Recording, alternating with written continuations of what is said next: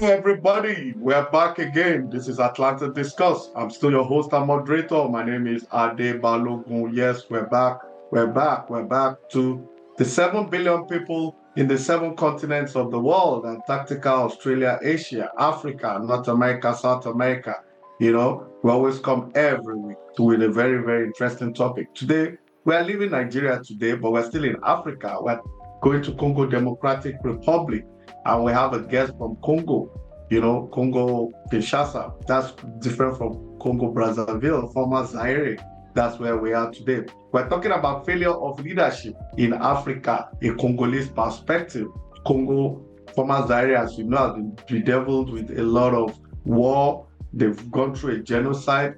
They've lost uh, leaders in power, about one, two, or three, or thereabout. There's a country, it's a country that is blessed with almost every mineral resources known to man.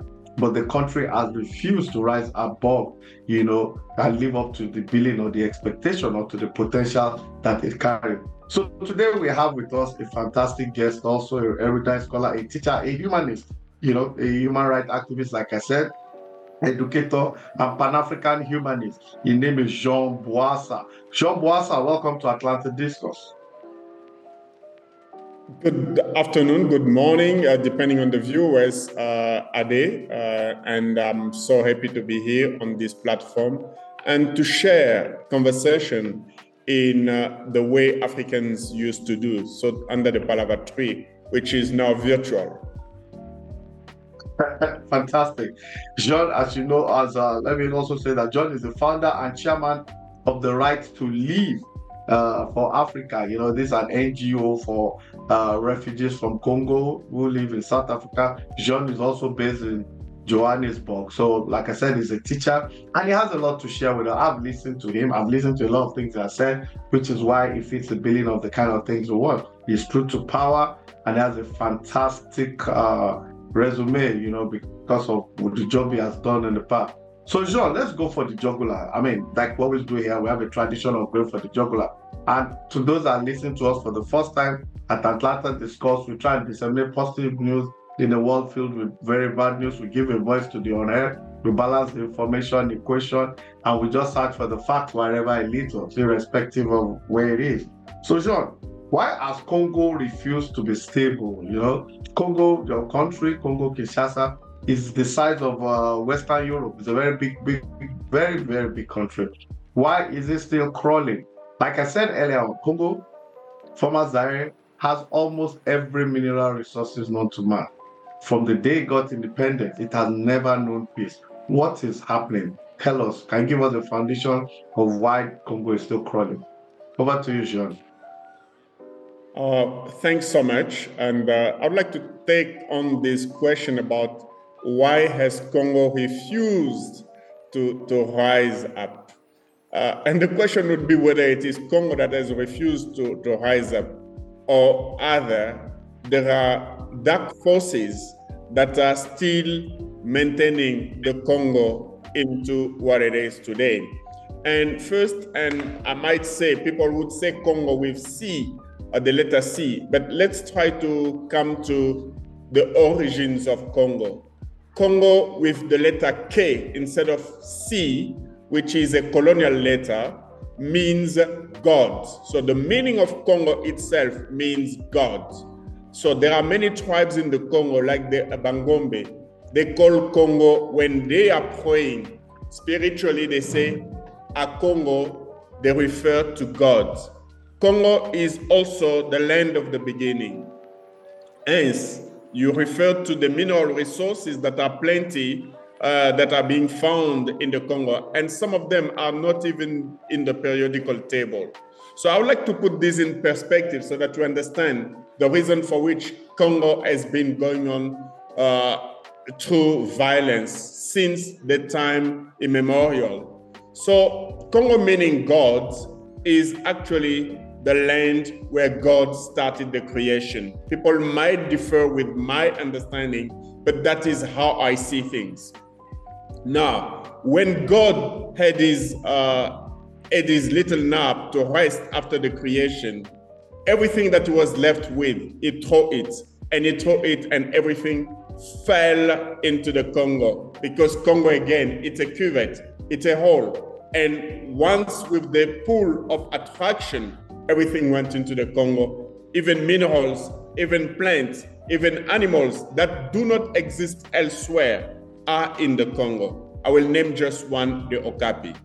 So the, that animal, once upon a time, they tried to export it in the U S during Mobutu time.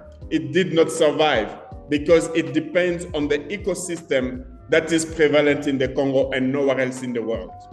So now it is not the Congo that is refusing to rise up, but it is the people that are benefiting from the Congo that are maintaining it under its grip and ensuring since the eighteen eighty-five, I'm jumping a little bit, since eighteen eighty-five, so eighteen eighty-four, eighteen eighty-five, we know what it is. It is the Berlin Conference, called the Berlin Conference, but in actual fact, that is what they call Das Congo Conference and Berliner. So the Congo Conference in Berlin, which had the purpose and the goals of uh, exploiting not only the Congo uh, basin, but also the Niger basin, the water, so that people would be able to take the minerals and the wealth and the riches they were finding in this region in Africa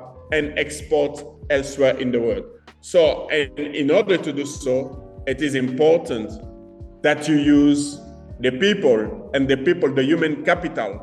When they use the human capital, they divide them into tribe, they divide them into ethnicity, they divide them even in uh, Uh, provinces and regionalism to such an extent that the imperialism charter, of which I'm sure you know, which has got the preamble, divide to rule, divide to conquer, prevails in the Congo until now. Interesting. So let me put this to you. Congo is well over sixty years old, you know, and uh, a sixty-year-old person by any standard is not a young person. Um, He probably going to be a grandmother or grandfather or thereabout, you know, depending on the sex of the person. So my question to you is this: is it fair to still blame whatever Congo or any African country is going, especially any African country that is struggling, is it fair to blame whatever they're going through on still colonialism? Because from what you're saying, you're still blaming Belgium. You, you didn't call it, but that's what I... you can deduct from, that's my inference for what you're saying. So is it fair? You've had four or five leaders from inception. The very first one, I think Lumumba was assassinated or killed. You know, depends on whose, whose uh, what perspective you're looking at. So is it fair to still blame colonialism? Well, in uh, I would respond to this question in double fold, in two folds. That's yes, right. In a way, and no, in another way. As you alluded to, sixty years, you would be a grandfather. That's true. You, if you uh, were married around the twenty, twenty years old and so on and so forth. But the bottom of the matter is the fact that within those twenty years, those sixty years, we have been going through what we call neo-colonialism. Because in actual fact, in the case of the Congo, they have never let it go. The colonial powers, and while I refer to the Berlin Conference, fourteen countries, fourteen families gathered at that Berlin Conference. And they split between inverted comma, Africa. But the main goal was, how do we inherit? How do we get the wealth that is in the Congo and share among us?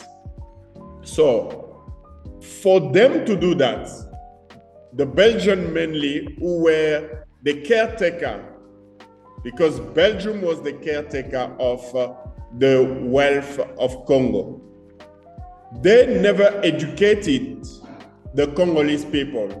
There was no education in terms of politics, in terms of philosophy, in terms of uh, sciences, where we would have people that would be able to take leadership after what we call independence in the nineteen sixties.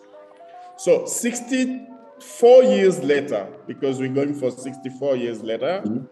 the Congolese people, the Congolese citizens haven't yet understood that it is very important for them to unite and come together, find a solution for the, for the country, so that with the potential that God bequeathed us, we would be able to leverage the change and the dignity, not only of the Congolese, but also of the African child.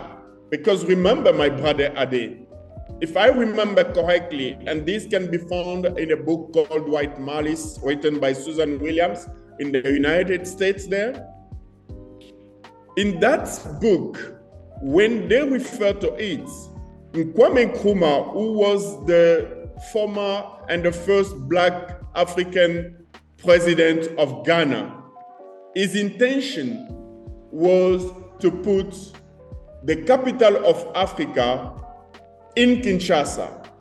Hence, the same Kwame Nkrumah helped at that time during uh, the independence Congo to rise above the mediocrity that is prevailing today.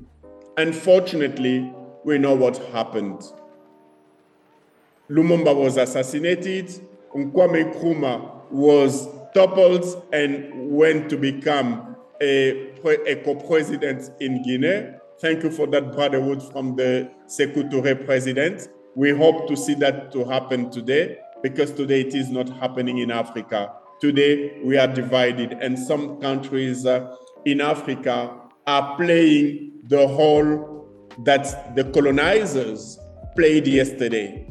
So they are proxy uh, imperialists today to uh, undermine the development of other countries. So in a way, Congo is uh, should not be blaming uh, uh, colonization. But on the other hand, it should take on what colonization bequeathed us to develop.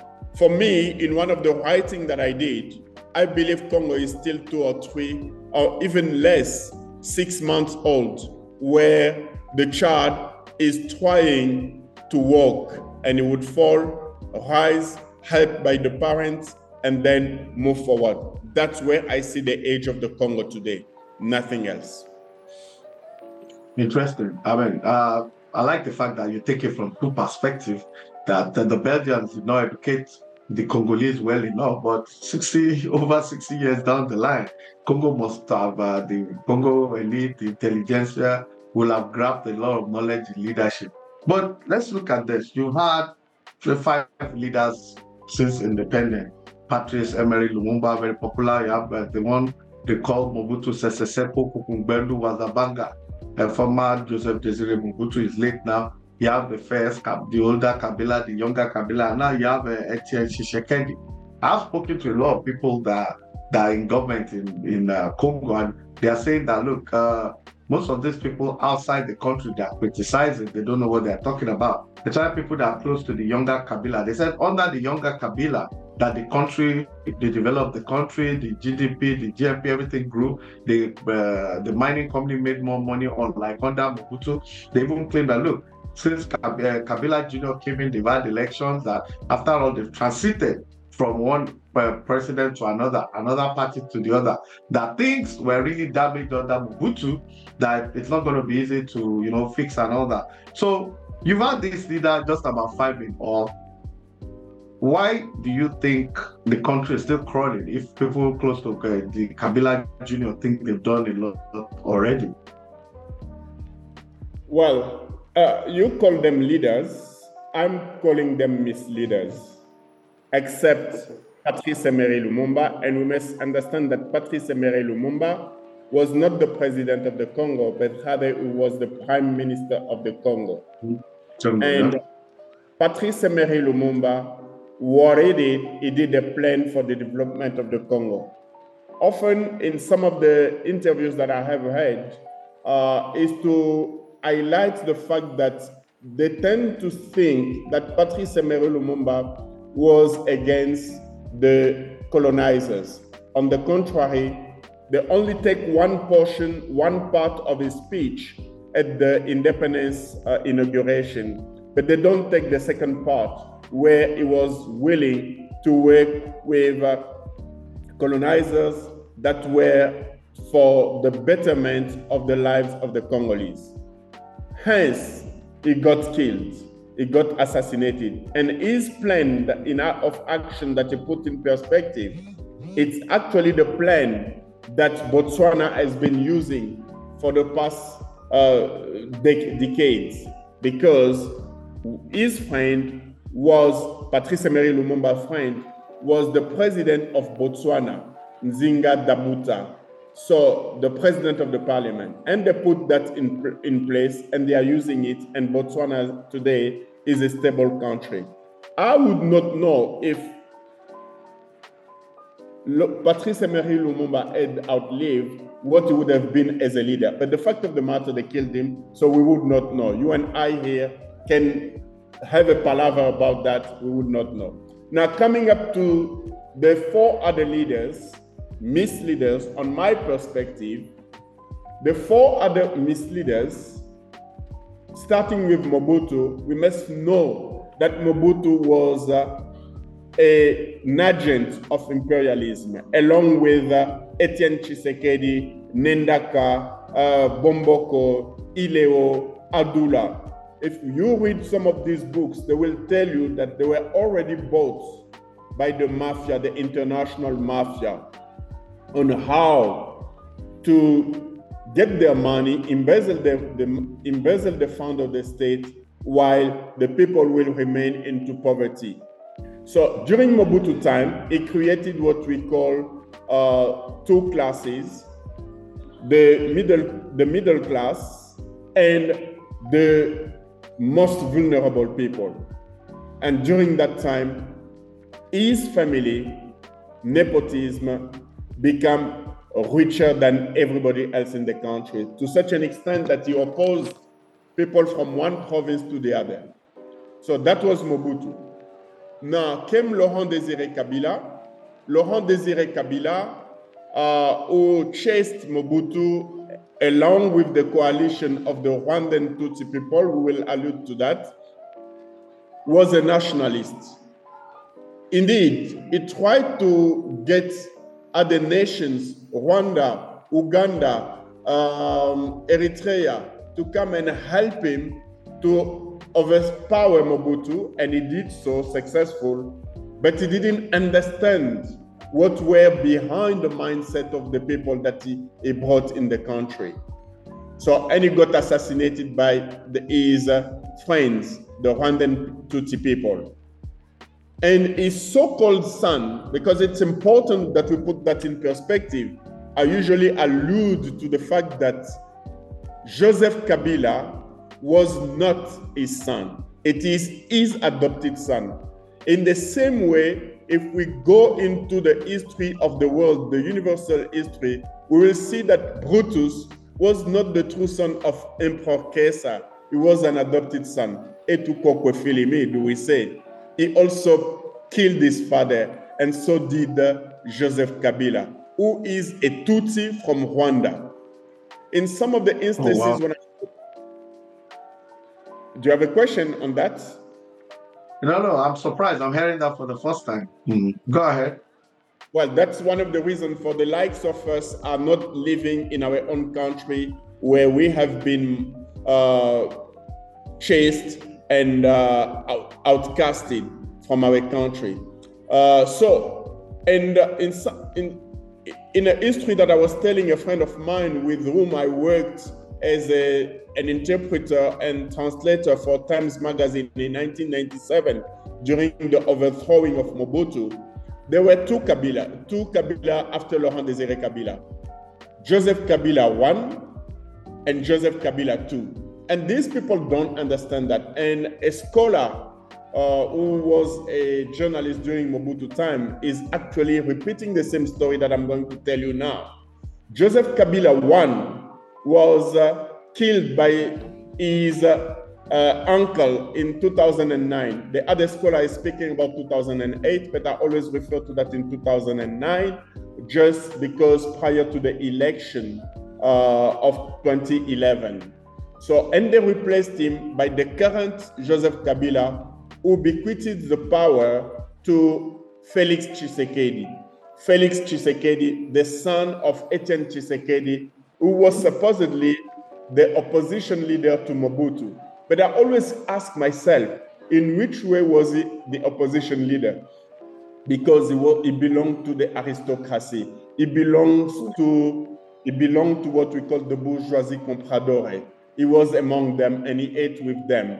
It's only a way uh, to, uh, how do I put it?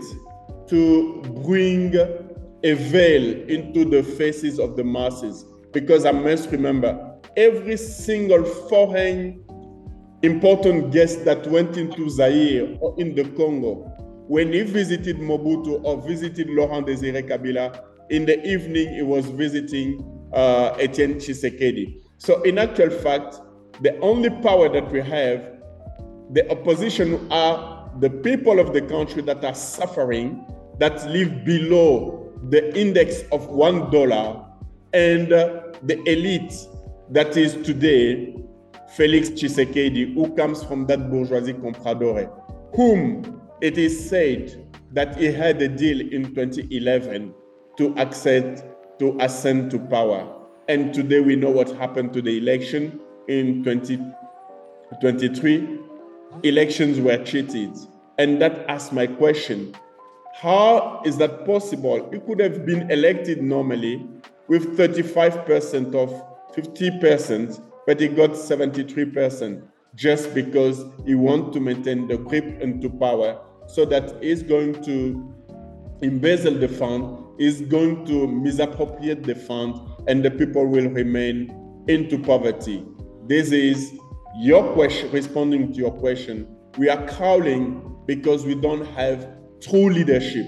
The true leadership is not there because the education of the masses, the education of leadership of the leaders is not there. Interesting. So are you saying that if, for example, Patrice Emery Lumumba was not killed or assassinated, so to say, Congo Democratic Republic would be better off? Is that what you think?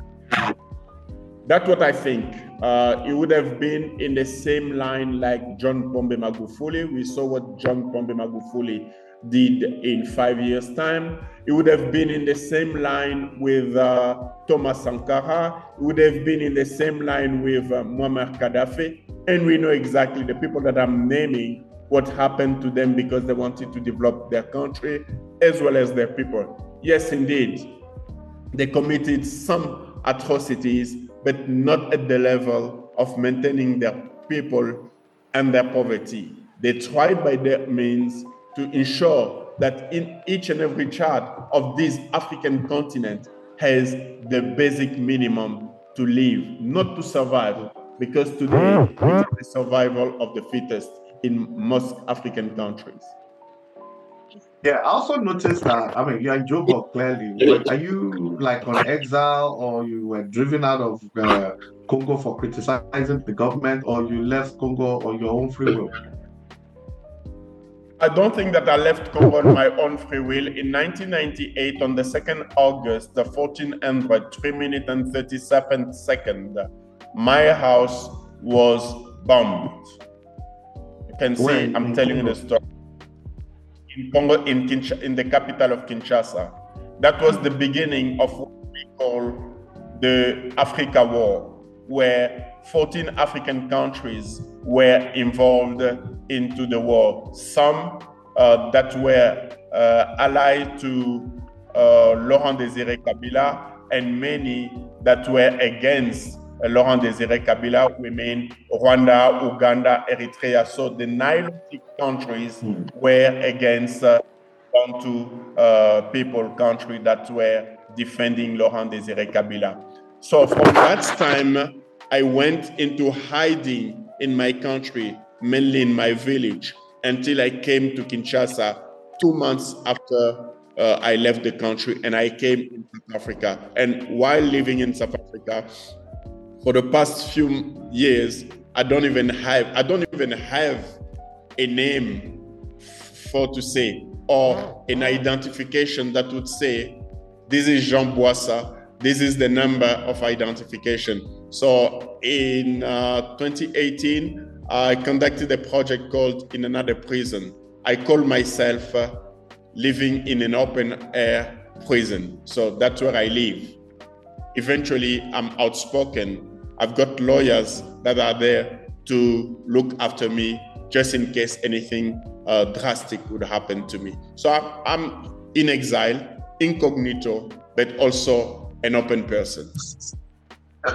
Interesting. You know, I also found out when I was going through your profile that you are founder and chairman of Right to Live Africa, and that you also do a lot to help other asylees and refugees. You know, so my question really is that I understand there are people living in Congo every day, even till today. You know, there's a war brewing, most likely between Rwanda and Congo. So we'll go to that later. But like, the question is, how many, what's the number of refugees that come out of Congo daily? Because a lot of us are not aware. Like, do you have a rough estimate? Well, um, well, in South Africa, it's a bit uh, a contention here because mm. the power speaks of millions of uh, people that live in as refugees here. Uh, but for me, from my understanding, and I'm going to take this from a ratio due to the fact of the work that I do. Um, mm. There was a xenophobic attack in uh, in in one province, northwest province in Zaire. And I was called at night at midnight, and they say they're going to burn some of your countrymen here. Uh, and I said, okay, right, well, how do I do that? So I had to travel at night, midnight, and I arrived there. Surprisingly enough, what I saw there, it's a community, mainly most of them were coming from the eastern side of the Congo where there is war. They speak Swahili. Eventually, what I did that time, I went with a young man who usually helped me in my organization, who speaks Swahili. Otherwise, there would have been a problem with translation and understanding them. Just in that small city, I had three hundred fifty families living there. three hundred fifty families living there. And when I did the census of this family, I came across two thousand Congolese souls living in a small area. So if I project that in terms of uh, a sample, we could be between seven hundred thousand and one million Congolese living in South Africa, either as migrants or asylum seekers or refugees. It might be less, but for me, that's my estimate. Uh, I know that the Home Affairs would bring it down uh, because uh, the first uh, refugees that are here are mainly Zimbabwean, and then you've got people from Somalia, Ethiopia, and so on. But this is my estimate for the Congolese people, of which many of these Congolese have had an asylum seeker paper for fifteen, ten five years against the law, which says after one, one hundred eight days, you should be declared a refugee or not. But the reason is they want people to remain um, stateless in such a way that uh, you are you are not able to live. You are actually a zombie on this planet uh, Earth. So these people, Uh, children are able to study given the progressive uh, constitution of South Africa. Uh, education is catered for everyone. Uh, however, when it comes to hospital, the laws have changed now. The refugees and uh, asylum seekers now need to pay to go to the hospitals. And that is becoming more and more a problem. And also, when you are an asylum seeker, of which I'm not, I don't know who I am, you must go to Home Affairs after every three months or six months to renew your paper. If you don't have a paper, you are being arrested, thrown into jail, and sometimes deported. And that is the prevalent situation of many Congolese, not only in South Africa, but in many countries worldwide, where Congolese are just slaves or victims of modern slavery. That's how I would put it. And we must understand that what Rwanda has done is to portray its genocide and the Congolese ge- genocide, which I termed and I call Congocide.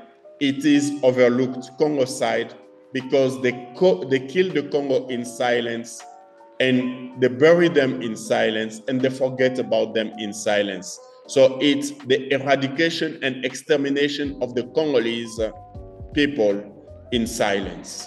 So twelve million people in Congo, Bantu people, have been killed since nineteen ninety-four.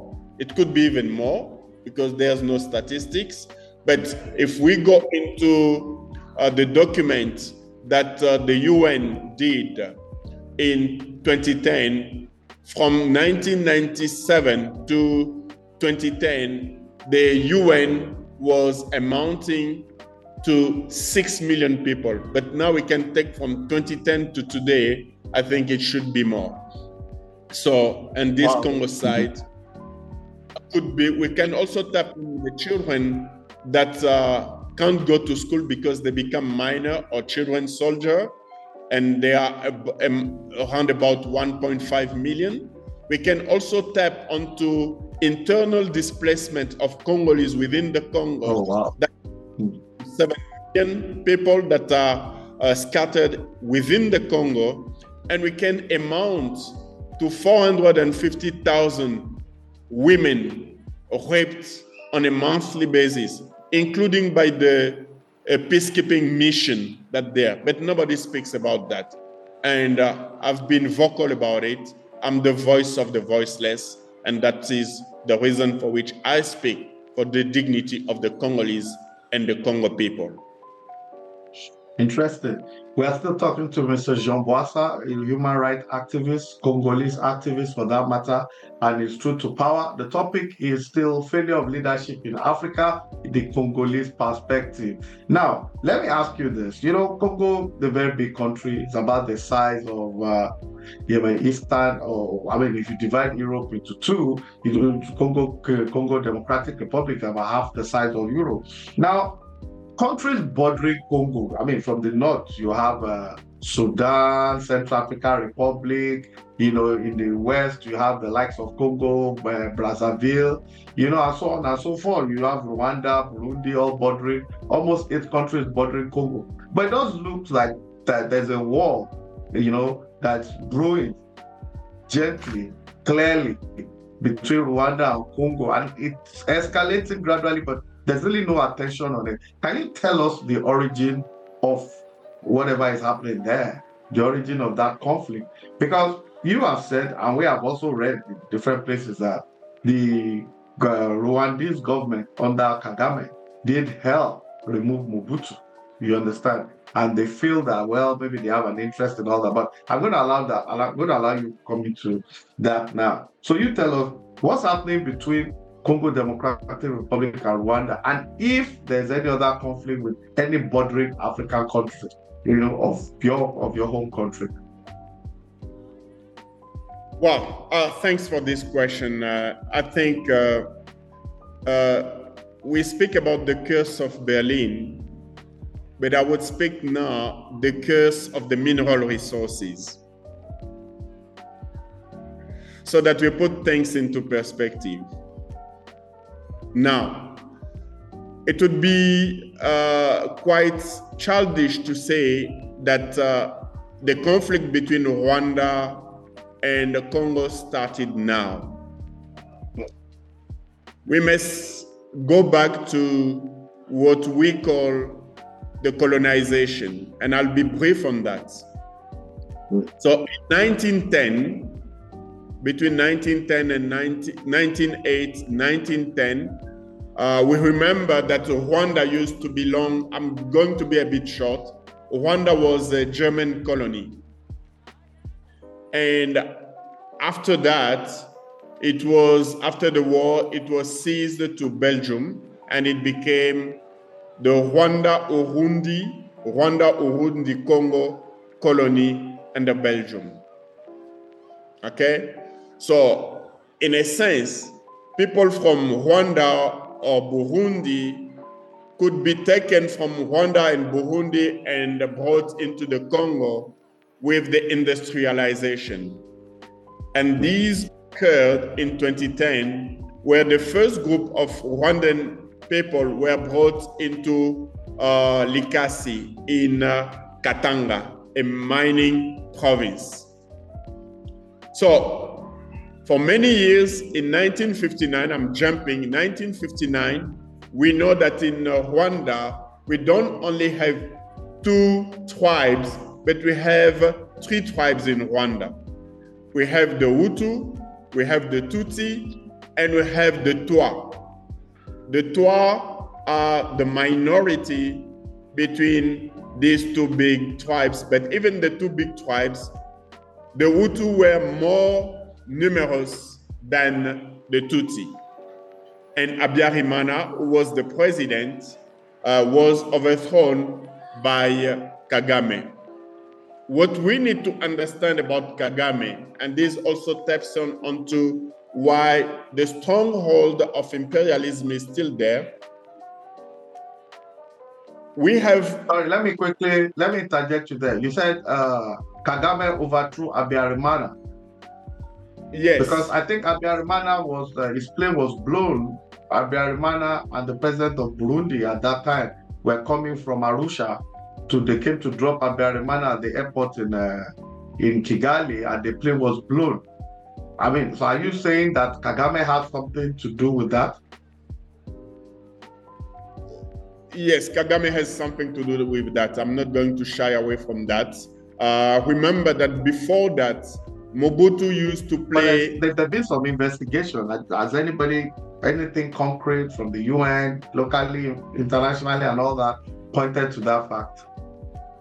I think it is very important that you read the research uh, that were done by Charles Onana, uh, mm-hmm. a Cameroonian writer, um, by Judea River, uh, whom I think is, uh, uh, she must be Canadian writer as well, and um, the, my, Michela Wong, Michela Wong, Michela Wong, who also wrote uh, lately another book onto the role that uh, Paul Kagame has played and Yoweri Museveni of Uganda, because we can't just dissociate the two.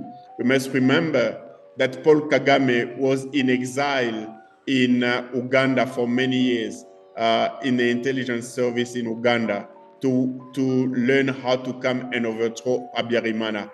And Mobutu played a big role in that, to try to bring peace between Habyarimana and uh, uh, Paul Kagame. It didn't work, and that is the agenda. But the agenda was not to overthrow um, to overthrow uh, Habyarimana only. It was how to come and take interest in the mineral resources of the Congo.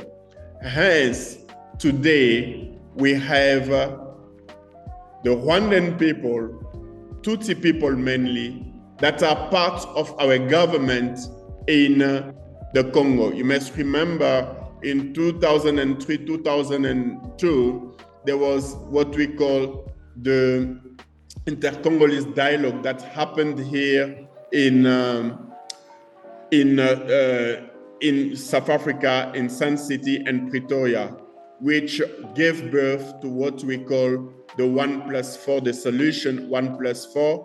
And within the solution one plus four government, there was one president, Joseph Kabila, and four vice president, something that has never happened anywhere else in the world. And one of those vice presidents, uh, um, Robert Roy, is uh, of Rwandan Tutsi origin. And if I go through that, you will understand what is happening. It was in charge of the decentralization, how to delocalize, to decentralize the country, Hence, we, Congo, which had six provinces when we got independence in nineteen sixty, became nine provinces. Then from nine provinces, when Mobutu left, he left us with eleven provinces, three provinces in the eastern side of the Congo, uh, South Kivu, North Kivu, and uh, Maniema, where there is prevalent conflict until today, because that's where you find Uganda and uh, Rwanda and Burundi as the, at the border, and a little bit of Uganda in the eastern side of province. So these four, three countries have an eye, a glance on the mineral resources that are in the eastern side, and they want to take those mineral resources. You must know that the coltan that we speak, that help us have these phones, have the, the laptop, have uh, many other instruments that we have, comes from that eastern side. And those that are exploiting, extracting the coltan are the Congolese children that I mentioned earlier on. Then it goes to Rwanda, and Rwanda is selling on behalf of uh, the Congo, getting the money to build, because when people speak about Rwanda, they say, what a beautiful country, but at the expenses of the blood of the Congolese people. So Paul Kagame has an end, and we must understand, he used to work, he was trained in the U S, in Lenox uh, Military Academy, and we know what are, what are the interests of the U S in the Congo. For instance, the uranium that was extracted in the Congo put an end to the Second World War, because the bomb that uh, was thrown onto uh, Nagasaki and Hiroshima was uh, from uh, the uranium that was extracted mm. at Chikolobwe mine. That's the missing link in the end of the Second World War. And it is very important we raise those issues. And Congo has participated, in a nutshell, to the four or five industrial revolutions, because when we had the wheel, the wheel, the, the rubber was also exploited by uh, uh, King Leopold the Second, uh, so that it would feed the mining and the, the industry in Europe. And that is where all these African countries bordering, there are nine, African countries bordering uh, Congo, but those we have issues with, and that have got hegemonic plans and ambitions for the Congo, are mainly Rwanda and Uganda, and lately Kenya. Oh wow, interesting. But that, that's, there's a lot of instability in, in Congo itself, because uh, that, you know, that you just saw in the new president, uh, Tshisekedi just got sworn for second term. I mean, an election that a lot of people think were not transparent. You know, then the one that even brought him in when Kabila left was also shrouded in a lot of misery, and uh, it does look like uh, nothing really is working in that country. So let's look at solutions proper. You know, how does Congo get out of all this trouble it's in? Uh, you've only had about five leaders. I mean, so before we even go to solution proper, let me let me put this to you. Out of between Lumumba. Don't let's talk about Lumumba. I know you have you you, you like him. He, he wasn't there for too long, so it might not be fair to judge him. The world respects him, even in death. So let's look at the four sub- succeeding presidents. I'm talking about Mobutu Sese Sepo Kukumbendu Wazabanga. Very funny long name here, yeah, but that's what his name is. Joseph Desire Kabila, his son the Junior Kabila, and recently Tshisekedi. Let's look at those four. Let's pick them one by one, maybe spend a minute on each one. I mean, are you saying that none of these guys have done anything good for Congo? Because we can blame colonialism, but the leadership at all these levels to have failed. Mobutu failed. He ruled for over thirty-something years. Most of the money he stole that is in Switzerland has been confiscated. I know Congo will never get those money, unlike Nigeria that still get Abacha money, you know. So Mobutu, Joseph Kabila, father, Kabila's son, and Tshisekedi. Has any of them done anything positive for Congo? Is there anything to celebrate? Any achievement? Thank you very much for this question. I love the question. I must really acknowledge that this is a great question. Uh, to, to let us see things into perspective.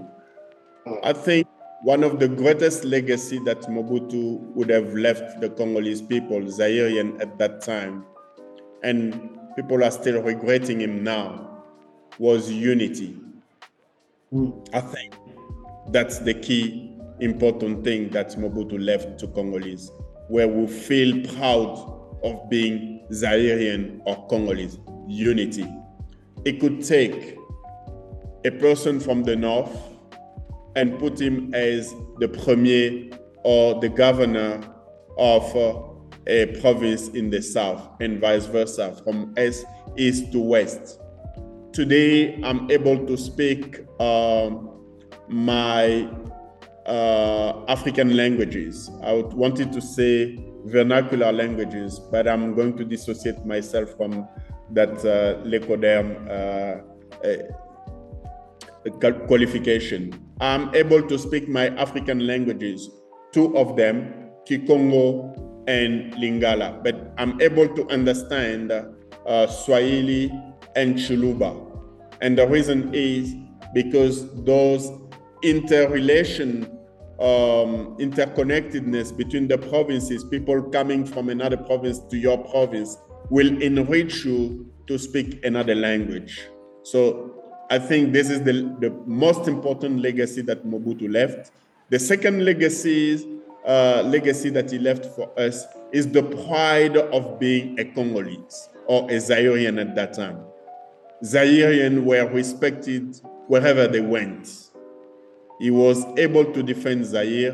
And we must remember his speech in nineteen seventy-three at the U N, which was important at that time, when he said that Africa will not be independent unless countries such as uh, South Africa are not liberated. This was very important. And I think on Mobutu, I can just name those two. They are very important. Not only the unity of the Congolese people, but the unity of Africans. He played a big role in Africa as a head of state. That one. When we reached to um, Laurent Désiré Kabila, who was a nationalist, who used to work also with Patrice Emery Lumumba, I think it's all fair to say that when you ov- want to overthrow somebody, you need to find allies. Unfortunately, he found bad allies. He should have found allies that were driven by human rights uh, um, solutions. But he found Nilotic and Tutsi people to come and overthrow him. The thing that I would like to say, the legacy that uh, Laurent Désiré Kabila left us is uh, the possibility for him to pay a civil servant one hundred dollars monthly, and it continues until today. Because during the time of Mobutu, civil servants were earning twenty dollars a month. How can you survive with twenty dollars a month?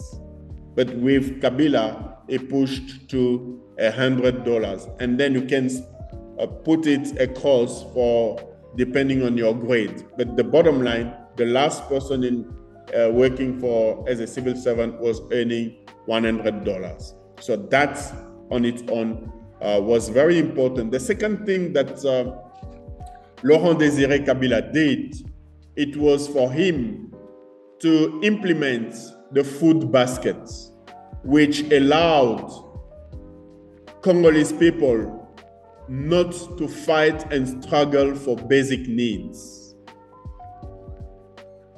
So everybody was able to find food and put food on the table, not like during Mobutu time, where sometimes some families had to wait. The, ch- the children that are male would eat on Monday, and the other drink water, and so on and so forth. So this is, was very important, because once you have eaten, as we say in Latin, primo manducare, secondo philosophare, once you have eaten, you are able to philosophize, you are able to think. But if, if, if you've got an empty stomach, there's no way you're going to you're going to do something. So these are the legacies of uh, um, these are the legacies of Laurent Désiré Kabila. When it comes to the second, the two other one, the two other people, if there is something they left us as legacy, I would say is resilience. Resilience. Both Joseph Kabila and Félix Tshisekedi, where a person is able to understand the challenges that faces him and to learn how to swim against the odds and be courageous and brave to stand and defend his rights. Because if you've got everything, there's no way you're going to work you're going to walk your way. So hence, people like us, like myself, that's the only way we were able to find the purpose of our life. What is my purpose on this on this planet Earth? So the purpose is a calling to defend those that are less vulnerable. And there are many like me that are day and night trying to find a way to salvage human life, the dignity of a Congolese people. If that's a legacy, that's the only one they will bequeath us. Interesting. So let's look at solution. I mean, we're running out of time, so but it don't matter. I know, because here at Atlanta Discourse, we always try to look for solutions. From your viewpoint, from where you see, from your angle on the prison where you see the Congolese uh, situation, what do you think is the way out? Do you think Congo is too big to be a country? It's, it's quite big. What do you think is the solution? Do you think it should be balkanized? Do you think you need a new constitution? You know, I mean, clearly there's failure of leadership in Congo, because even based on what you've said so far, what Mobutu has a year, unity and pride to the people, but it destroyed the economy. You know, it plundered the country. I don't know anybody that has stolen so much, as much as uh, Mobutu, possibly maybe Abacha in Nigeria, but Mobutu really plundered. I mean, these are, there's empirical evidence to guide that. And uh, uh, Kabila too, well, we know how he died. He wasn't really a good administrator at all. I follow Congolese politics very well. So his son maybe was a bit refined, but between him and Tshisekedi too, you know, nothing is really happening. You know, it just shows that uh, Tshisekedi might have some administrative know-how, but Congo is clearly not where it should be. It's crawling and things are not going well. What do you think is the way out? Okay. Um, thanks very much, Ade. Uh, in one of the the the thing, and most of my writing are not yet edit published or edited because I'm trying to put a collection together. And uh, what I'm saying is this: the solution is simple. First of all, they must bring back either six provinces or nine provinces or eleven provinces. How many provinces do you have now? We now twenty-six provinces. Oh, wow. So, so you believe they should reduce it to six? To six, as we got our independence, that would be mm-hmm. uh, better. But if not, because as you are alluding to, uh, Congo is too big, then it should be nine provinces. So that within the nine provinces, what we're going to bring. We're going to bring back the unity that we had during Mobutu time. In what would be the name of these nine provinces, if you can quickly tell our viewer? Um, may you repeat your question? The nine provinces, the nine territory, what would be their name? Are you talking Oriental, Katanga? What are the names of the likely nine? nine? Uh, Katanga, Oriental Province, Kivu, Bandundu, um, Equator, and Kasai. Kasai, okay. Those are, from what I've read, those are very old names and provinces, okay. But now they've broken it down to twenty-six. Okay, go ahead with your solution. So now, once we bring those provinces in nine, then we go at the local level. Because what we're trying to do every single time is finding a leadership from the top-down level. The solution should be local. To empower the chiefs of the villages, the chiefs of the community, and go upward until that democratic level, from one street to the other, so that these unity are from the street. People will believe that they are brothers, hence they are not going to kill each other. This is in a nutshell in terms of interconnectedness at the level of the society. Now, from the government, my request will be, whether they were elected as they were now, but it is time for them to call for inter-Congolese dialogue number two. Inter-Congolese dialogue number two. In fact, it is not number two, it is number three. Because even during Mobutu time, he also called the gathering of the Zairean people in nineteen ninety-two. So once you call the inter-Congolese dialogue number three, there should be a commission. And this happens even in the United States, where you would have a think tank of thinkers that would be in a commission to actually leverage the causes of our failure and the solution. You leave them in a space, you give them the means, and once they come out of that symposium, they must provide short-term, medium-term, and long-term solutions. I don't believe in a blanket approach in anything that we do. My sense has always been the step-by-step solution. In the same way, a child starts walking, will make one step, fall, make one step, fall, two steps, three steps, and then he's learning from his mistakes. Mm-hmm. So that second approach for me would be key to bring social cohesion in the Congo that is disintegrating, as you are alluding to now. Because the division now is the Kasai people that speak Chiluba. Unfortunately, I always give this example. My wife, for instance, is from Kasai. She's a Muluba. She's from this, she speaks the same language with uh, Mister Félix Tshisekedi. So if we were to Balkanize the country, as many people are saying, are we telling me that I'm going to take my children and divide them in two so that one would go into Kasai, a portion of each of my children would go to Kasai and one would remain to Band- in Bandundu? And myself, I'm, I'm from two tribes.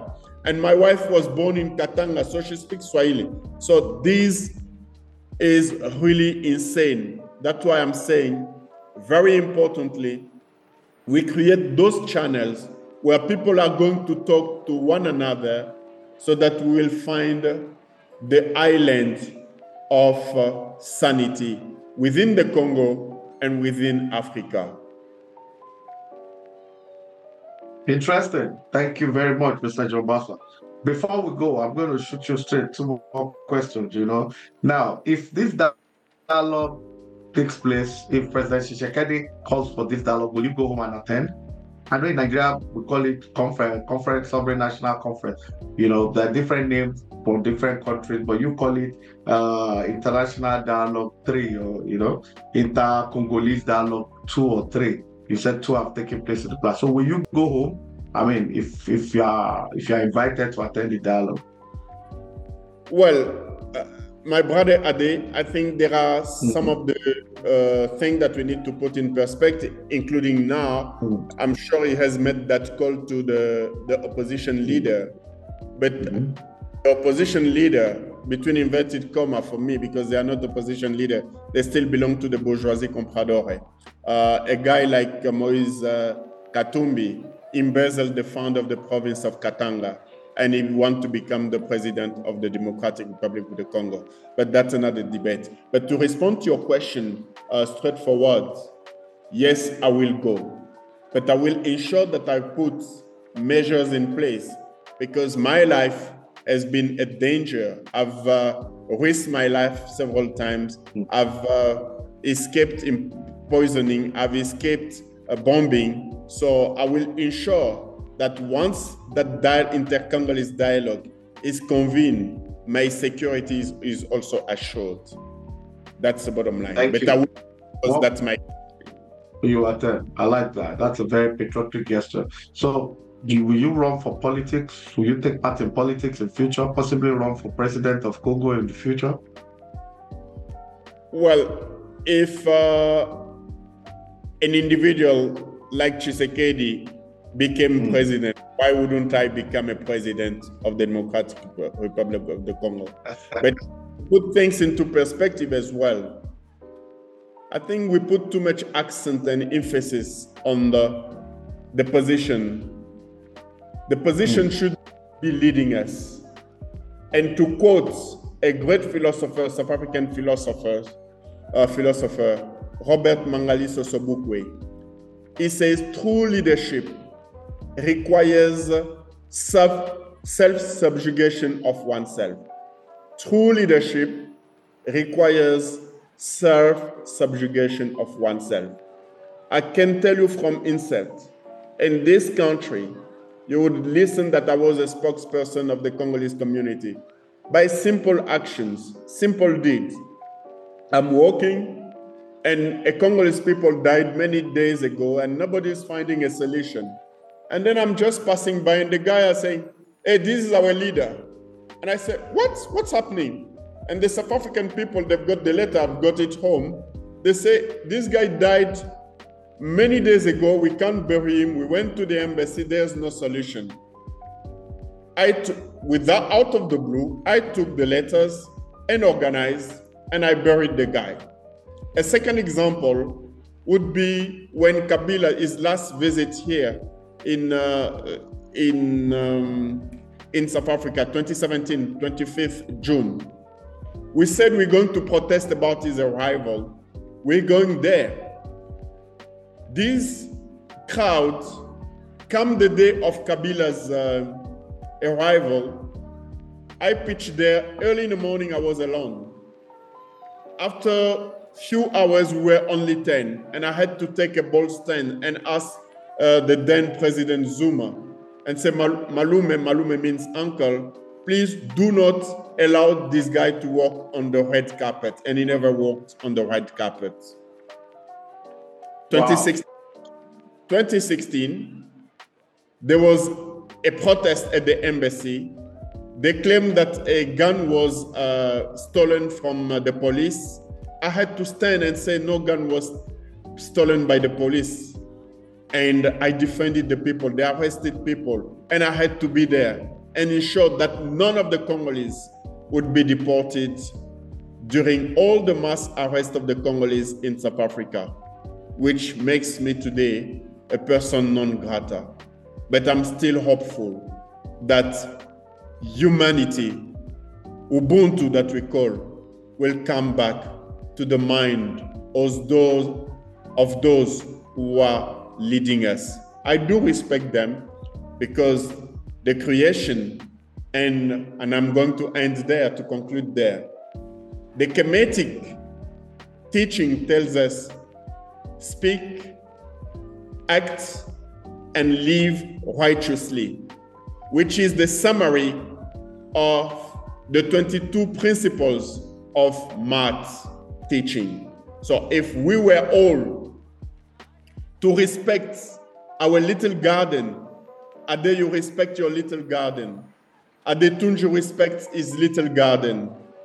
We would not be falling into the blindness that we have succumbed to for the past sixty years since the times we got our independence. And we would all leverage not only the freedom of expression, but also the dignity and the emancipation of each an African child. That is my call to all the African presidents. That is my call to all the leaders of the world, not to fall into blindness of greediness when where one percent of this universe are leading people into cecity and asking them to beg for their own lives.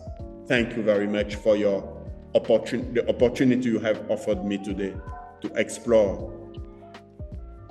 life.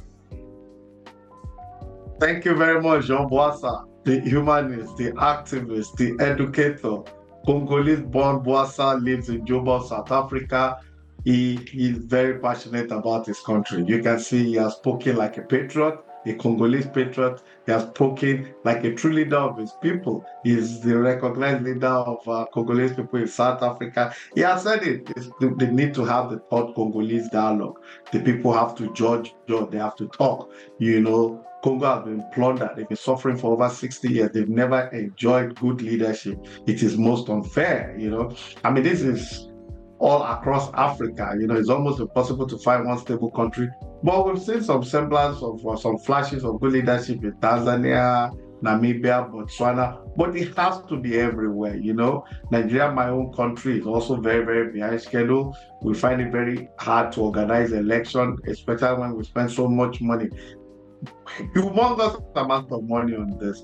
Congo is probably even worse than Nigeria because there's never been stability. Nigeria has enjoyed some stability under Shagari, under Obasanjo. At a state, at a state, Nigeria paid up all its debt, but Congo has just been ravaged with war and death. And according to Bwasa, according to no statistics, people are dying every day. Congolese refugees are all over the continent. They're in South Africa. Nobody cares about them. So we're going to call it a wrap. Jean Bwasa, thank you for coming to Atlanta Discourse. I'm sure you will be back again when we have another major discourse, because right now, you're not just a Congolese patriot, you're an expert on African politics. I've read your resume, I've read a lot of things you have written. Personally, I'm proud of you. In Atlanta Discourse, you are now our friend in-house, and we'll always call you again. And to all our listeners in the seven continents of the world, thank you for your loyalty. Thank you for your consistency. God bless you. Jean Bwasa, thank you. And to Avila, see you next week with another very interesting topic. Bye. Thank you. Thank you.